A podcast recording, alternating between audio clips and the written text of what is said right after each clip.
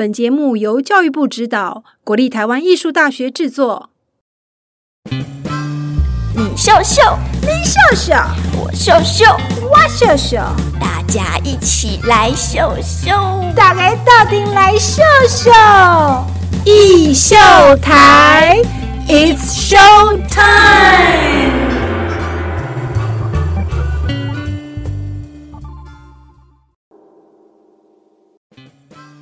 Hello，欢迎收听艺秀台 It's Show Time 的节目，我是主持人王维轩 Vivi，我是惠珊。那我们今天要聊什么主题呢？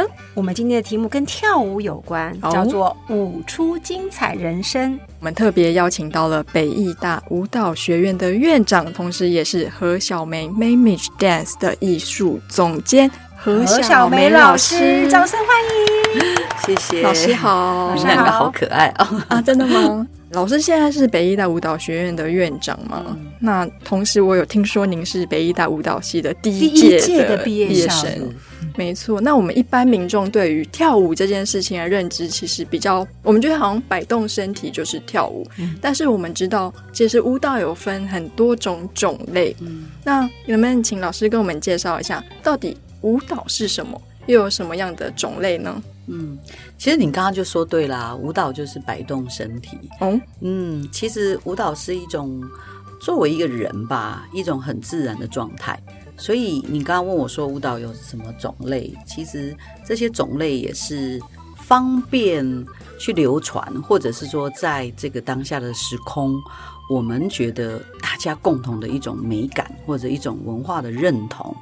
或者我们可能在生活里面都会需要用到的，好，比如说有一些民族舞蹈会用手帕，那可能在我们生活里面，因为我们常常会用手帕来擦汗，或者是装饰，或者是我们都喜欢女生有手帕，所以手帕就会变成是你随身很重要的事情。那也就因为你的动作带动那个舞动那个手帕，所以就有手帕舞之类的哈。所以在很多民族里面有。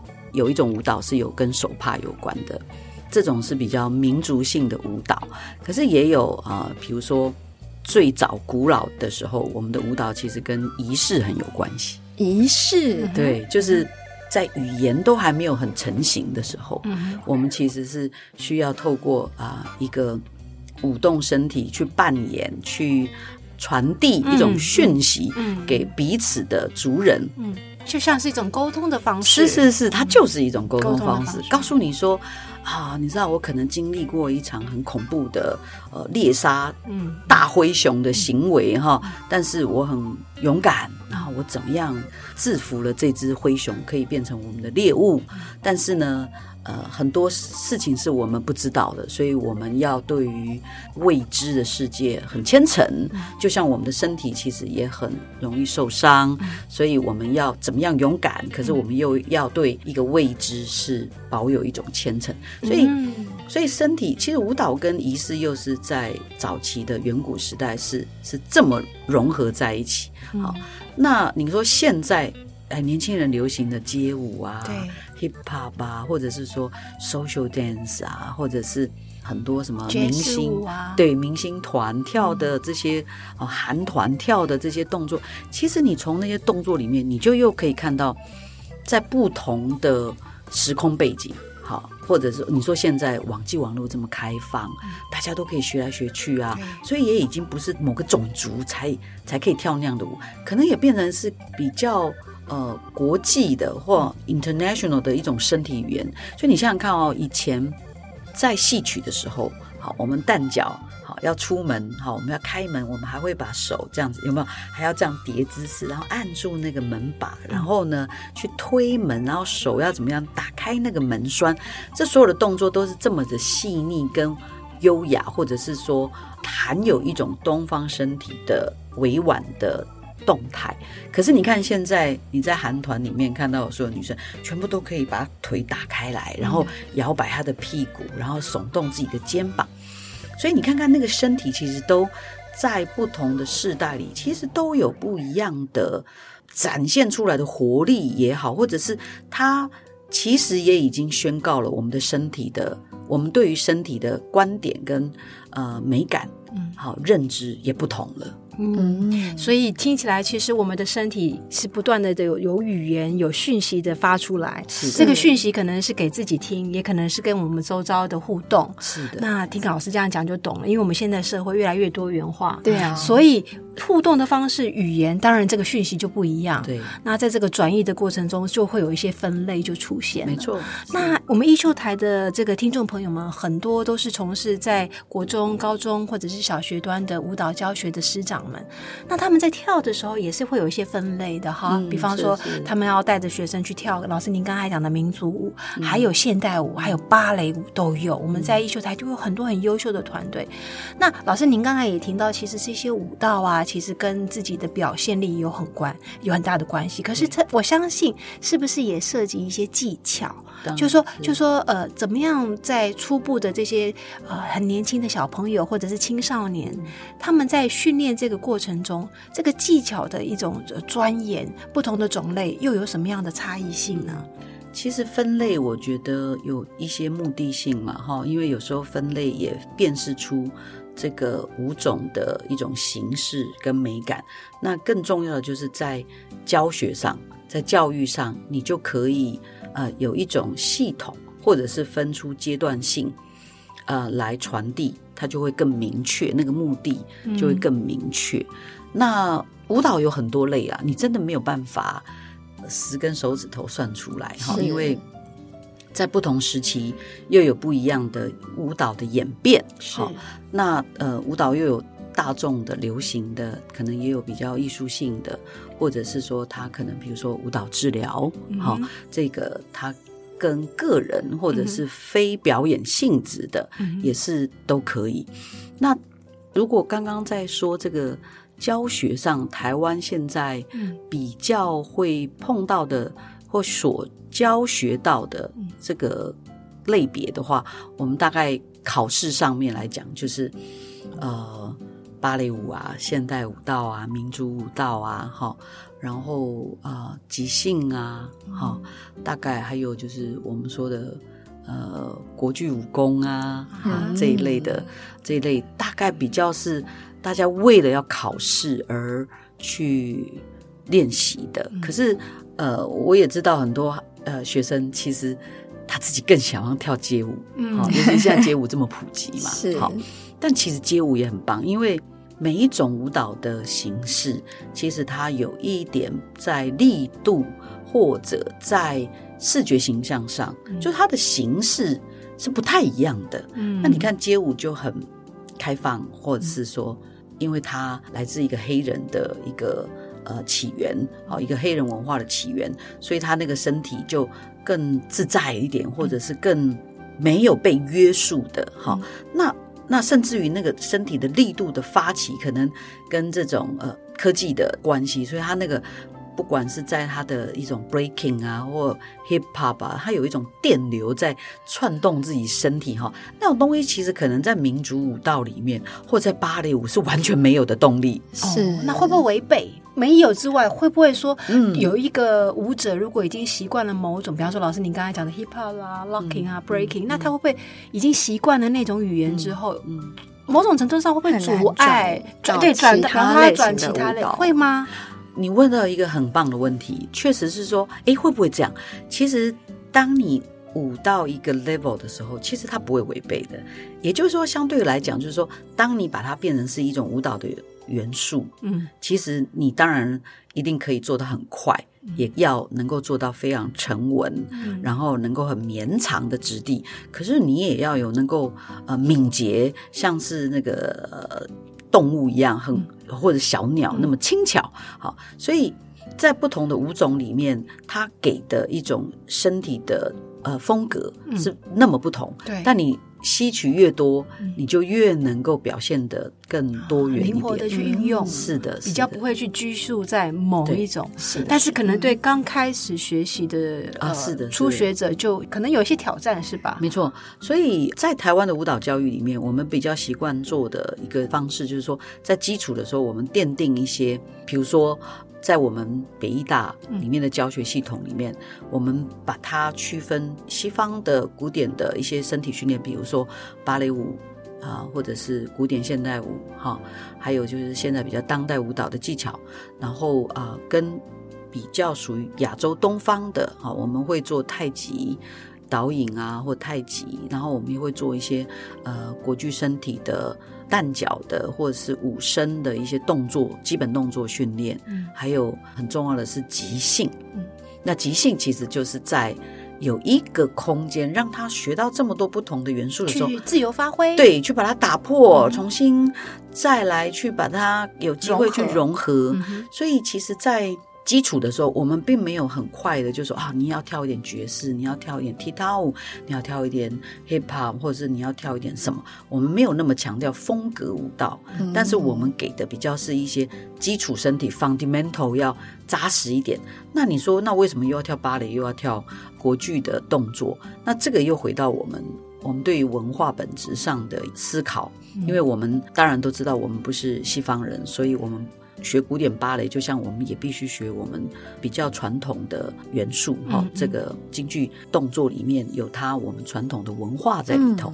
那西方的古典芭蕾里面，它的身体训练的体系是非常清楚的。是，所以这些东西都是在一个很基础的体系里，可是它有兼具一个呃不一样的一个。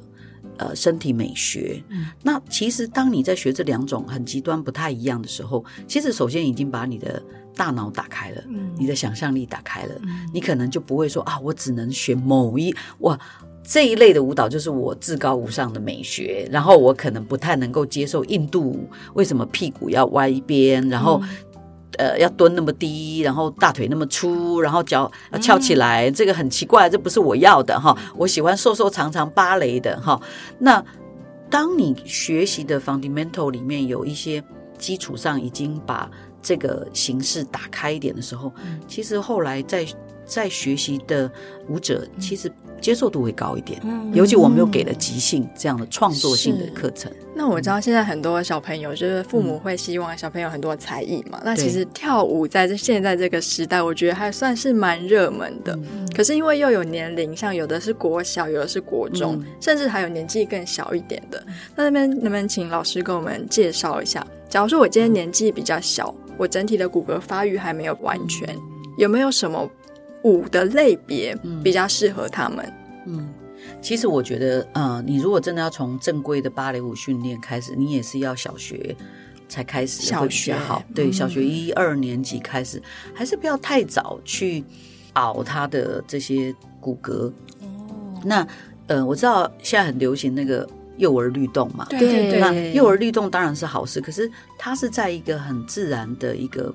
生活的情境里面，比如说敲敲打打、拍打，然后蹦蹦跳跳啊，哈，你可以让他有去身体去随着律动的节奏数数，或者是做呃模拟动物啊，或者是在一种节奏的美感里面去感觉自己的身体，我觉得这样都很棒。但是呃。这个我觉得对幼儿的发展是有创造力的，就是一个创造力的、是自在的空间。呃，不要太快去制定一种形式给他，嗯，是不要太快去告知。呃，比如说啊。这个可以，这样子比较 好看，对，这样才好看，那样不好看，哦，就是比较模仿式的学习，可能不要那么早吧。嗯，我听懂了，就是说，其实当他的想象力还非常无穷的时候，不要告诉他哪一个才是最样板的，对对，哪一个才是标准的，就是不要有那种刻板。就像说，为什么我们都觉得芭比的身材才是十足十足美丽的身材呢？对不对？我们能不能真的看？自己的身体，好，也觉得自己的身体是美的。对，如果我们大家都要像芭比那样子的话，那你不是？很辛苦，对呀，因为不是每一个人天生都是这样的。讲到这里哦，我就特别想请教我们小梅老师另外一个问题，因为这样听起来，其实舞蹈不但不是只能身材一定要很所谓的标准的人去才能够当舞者，好不应该有这个刻板印象之外，好像也不一是一定要女孩子或者是年轻貌美的女孩子。虽然虽然我们常常觉得舞者都好美哦，哦，可是好像这个刻板印象是不是也是也是我们人为。以把它定出来，没错没错。我觉得这个也就是很可惜的地方。当然，我自己以前也都经历过这些，就是觉得说啊，我就是要芭比的身材，你知道，我就是要九头身，我才能跳古典芭蕾，我就是要成为芭蕾舞明星啊，然后就恨自己腿不够长啊，不够瘦啊，然后就在那边挨饿啊，然后每天都你知道，就是很紧张，这个多长出一点肉这样子，那个我都经历过了，但是后来其实。其实，在这个过程里面，你开始慢慢去理解为什么会有那些过程是怎么来的，然后我到底要怎么走向未来，甚至于我今天是在这样的一个位置里面，我怎么样让呃正确的观念可以被传播下去，而不要再让更多人像我们以前那样，其实蛮压抑的。嗯，那我举例就是说，确实。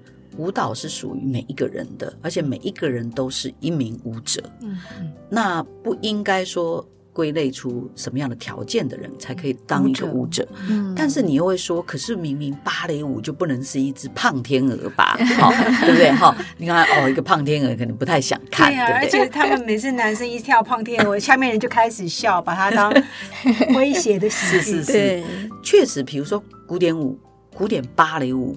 它有他的某种条件，嗯，就是说，因为他当初这个舞蹈的发源其实就是意大利嘛，那就是西方贵族，那他们作为是一种礼仪、一种炫技开始，所以他要的就是一个很完美的所谓西方人美学里面的这种九头身啊，然后要表现出那种精灵一般的轻盈啊，哈。这种舞蹈它确实很现实，嗯，你最好是要长那样子。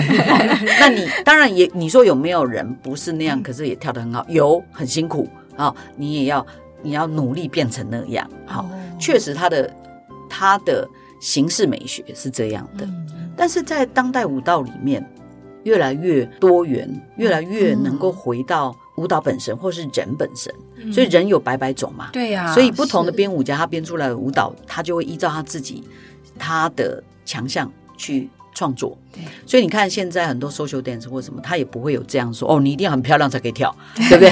你就每一个人都可以跳。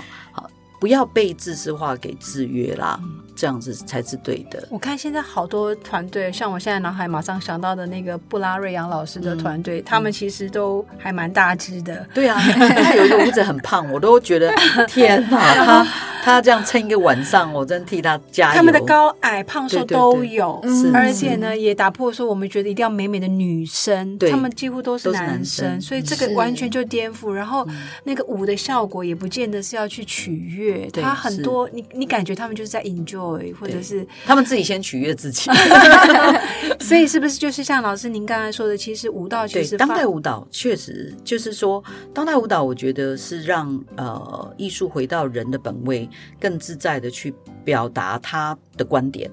那每一个人都可以透过艺术作品去叙述他自己。对于存在这件事情的想法是什么？所以就像布拉，他作为一个原原住民，好，他怎么？但他又不希望被框架在，我只是原住民，我只能唱原住民歌，或者是我只能跳原住民舞蹈。他是非常现代性的，他可以把他作为一个台湾原住民，他怎么样呃感受到的这些，不管是在情感上，或者是呃当代议题上面，或者是国际性的这些事情，他都从这个角度来看，所以他。他其实也很了解原住民有什么特质的，所以他又能够掌握这一点，去表现出原住民的可爱啊、纯真呐，哦，这种乐天呐，是对。因为我有注意到，像我们国高中其实有一些舞蹈比赛或是街舞比赛，其实受欢迎的反而不是那些美美的或是帅帅的小男生小女生，有时候反而是那种就是体型稍微大一点，可是他很能 Q，他很灵活，是反而才是。全场的焦点。我有注意到这个现象，舞蹈真的是还蛮。回到就是自身的价值。对，那讲到 Vivi 提到这个，我想要特别请教小梅老师，因为在呃我们的比赛里面，其实刚才 Vivi 也提到各式各样都有。那我们回到一个比较现实的层面，假设他还是必须要有一个评分的话，我当然知道这很残忍，也不是很客观。但是如果一定还是最终某个比赛的话，那孩子们在把他们的舞蹈创作里面夹杂了各式各样的种类的时候，呃，以评审或者是以一个呃比较客观的角度来讲的话，会用什么角度去看呢？嗯，也就是说，他们在选舞的方面的时候，有没有一个先天上是从他们自己角度去选比较好的建议呢？嗯，我觉得哦，第一个，我觉得大家要理解，其实比赛只是一个过程。嗯，我觉得首先大家一定要先认知到这一点很重要呃，因为如果你真的很喜欢舞蹈的话，你也不要只是为了拿这个比赛的奖作为。自身的目标，因为你要把它想成，这是一个参与这个比赛一个很重要的过程。我可能在这个比赛里面能够得到什么经验？上台的经验、练习的经验、学习一个新的舞蹈的经验，我觉得这个是最重要的。因为比赛，你说一讲到比赛，其实它就是要被论斤论两的来比嘛。好，你的眼睛比他的眼睛大，那请问你眼睛要怎么样才算好看？是大才好看？好，但是如果它很大、很空洞，那这样好看吗？对不对？所以他必须要被找到一个标准去衡量，说那个标准到底是定定在以前的标准，还是现在的标准？它标准可能会改变呢，嗯，对不对？对对。所以，但是如果当你架机在一个比赛的层次上来讲的话，确实你要把很多东西都被规格化，对，然后被量化，好，然后被可以被比较化，嗯，这个东西呢？他有他的盲点，我必须说，他有他的盲点。就像说，你很难比较说，哦，他比较美还是你比较美，对不对？你讲的是外表还是内在？好，或者是说，为什么呃黑头发就没有金发美呢？好，这是谁的观点？也许从我们东方人来讲，我们觉得黑头发比较美啊，可是西方人就金发比较美。所以这个呃，当然某种程度来讲，我也不能说比赛都不不客观。嗯，好，只是说你的客观标准。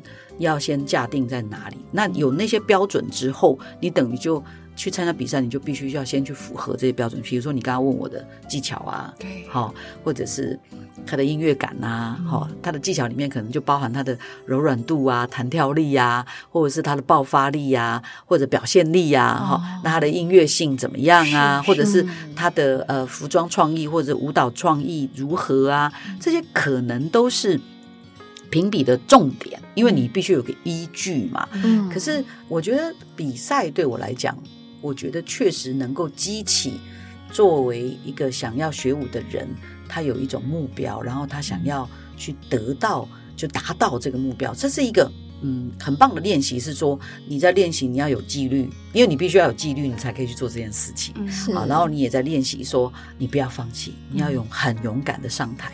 你一定会很害怕得失，可是你还是必须去承受这些挫折。好，那这些都是我觉得比赛相对可以呃激励你的。那你得了冠军之后，当然大家就透过这个比赛哦，肯定了你的认真、你的表现什么的，所以比赛也有它的优。它的正向的部分，对。可是我觉得，也不是所有的成败都被比赛就被决定了。因为我相信，像你看我，我也从来没有去舞蹈比赛。在我学舞的那个年龄，我只有参加过那个什么群体的，我也还没有去参加什么个人舞蹈比赛。对我也我也没有。如果我去，我大概是最后一名。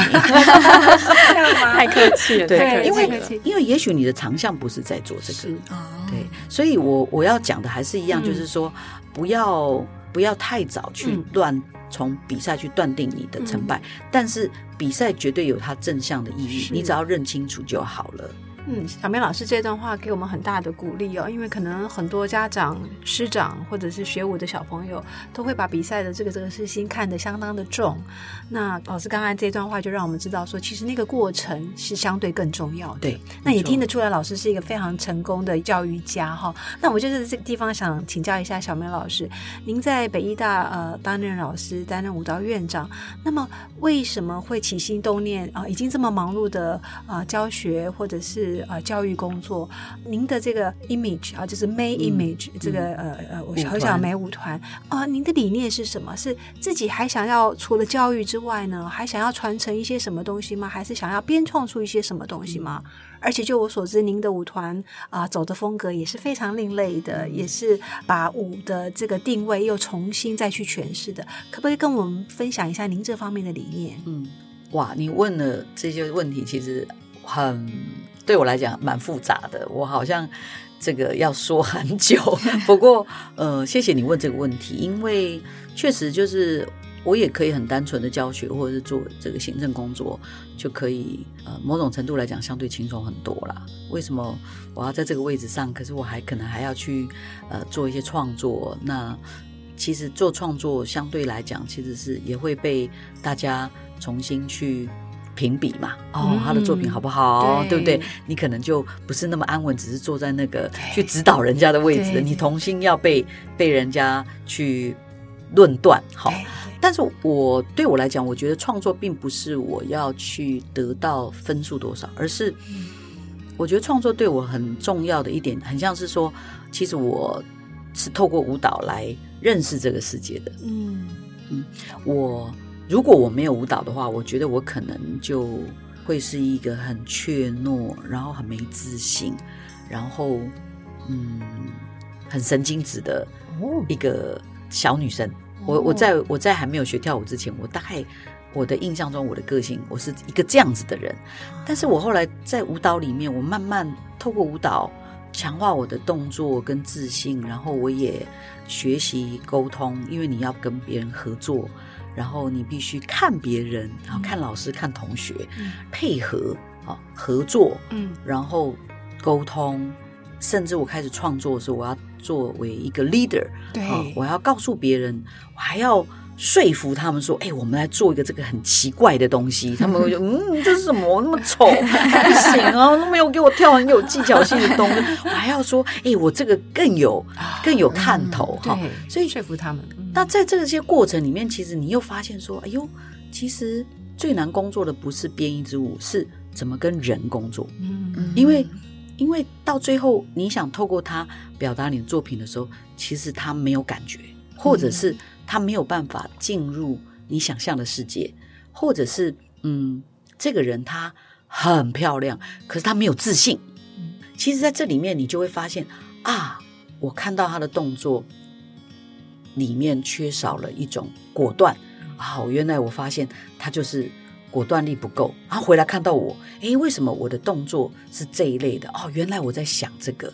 其实你就会回来，动作跟你的人是非常紧密。就像我们有一句话，就是说动作是不会说谎的。嗯嗯，好，某种程度确实就是你会看得出来这个人的状态。嗯，在他没有掩饰之下，其实那就是真正的他。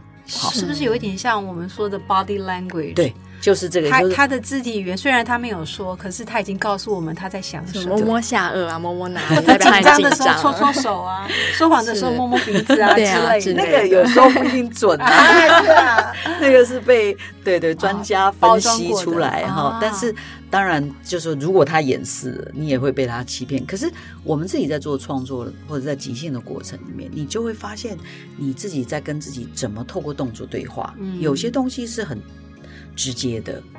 于是呢，我开始理解说，舞蹈对我来讲，呃，是这么一个重要。然后我就必须在这个舞蹈的世界里，好了，它是一个我的一个精神的粮食。我就必须创作，或者是我就呃也很自在的在这个舞蹈的环境里面。但是因为教学，嗯，其实它只是付出。你只是把你的经验传承，跟你去做，呃，其实创作就是研究，嗯，所以我不能够只是教学，我还是必须要不断的研究，嗯，因为我们的。呃，舞蹈的研究其实就是实践嘛，是对不对？我不能把我的舞蹈，我是说我现在要编支舞，然后我用写的，嗯，对不对？那我就是文学嘛，或者是我写小说。可是如果我说我的舞蹈我要呃研究，那就是我要实践，我要把它编出一支舞来，然后我在编创的过程里面真正去执行这些事情，把它从一个灵感转换成一场真正实际舞者可以表现做出。你要做的，然后他们怎么跟你共共同合作成这个舞作来？嗯，对，所以就是回到你刚刚的问题，就是说为什么我要继续创作这件事情？我也觉得，如果呃，我现在的教学都是跟学生说啊，我三十年前编的舞怎么样 哈？啊，我我我觉得呃，我以前是这样的哈，或者是说我，想当年，对对，我想 当年哈，我相信。学生也是不会能够接受接受的。对，你的说服力一定也是不够的。可是我今天如果我自己当下在整个台湾或者国际上，我有很多的实物的经验，嗯，这个就不一样了。因为你马上可以告诉他你缺的是什么，或者是现在的困难是什么。对，台湾的环境需要做什么改善？哇，所以从这个表演者，然后教育者，然后再达到创作者，然后再研究者，最后还是又回归到这个呃教学啊研究，它这是一个它就是循环，而且这个循环是环环相扣，绝对的呃刺激之后正向的发展。对，所以老师真的是用心良苦。那大家还想要知道何小梅老师在后面还分享了什么精彩的内容吗？欢迎您持续锁定我们的艺秀台，It's Show Time，我们下次见喽，拜拜。